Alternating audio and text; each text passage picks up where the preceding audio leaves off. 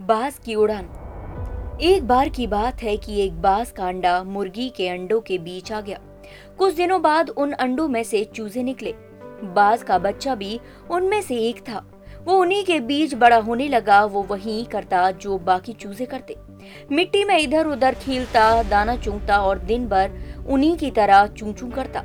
बाकी चूजों की तरह वो भी बस थोड़ा सा ही ऊपर उड़ पाता और पंख फड़फड़ाते हुए नीचे आ जाता। फिर एक दिन उसने एक बाज को खुले आकाश में उड़ते हुए देखा। बाज बड़े शान से बेधड़क उड़ रहा था। तब उसने बाकी चूजों से पूछा कि, इतनी ऊंचाई पर उड़ने वाला वो शानदार पक्षी कौन है?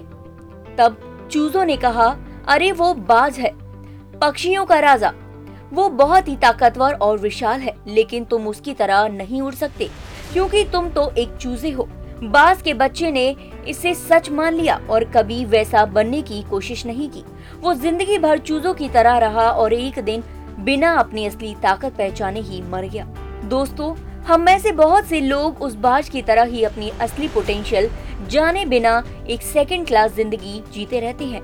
हमारे आसपास की सामान्यता हमें भी सामान्य बना देती है। हम ये भूल जाते हैं कि हम अपार संभावनाओं से पूर्ण एक प्राणी हैं। हमारे लिए इस जग में कुछ भी असंभव नहीं है, पर फिर भी बस एक औसत जीवन जी के हम इतने बड़े मौके को गवा देते हैं। आप चूजों की तरह मत बनिए। अपने आप पर, अपनी काबिलियत पर भरोसा कीजिए। आप चाहे जो हो, जिस परिवेश में हो, अपनी क्षमताओं को पहचानिए और आकाश की ऊंचाइयों पर उड़कर दिखाइए, क्योंकि यही आपकी वास्तविकता है।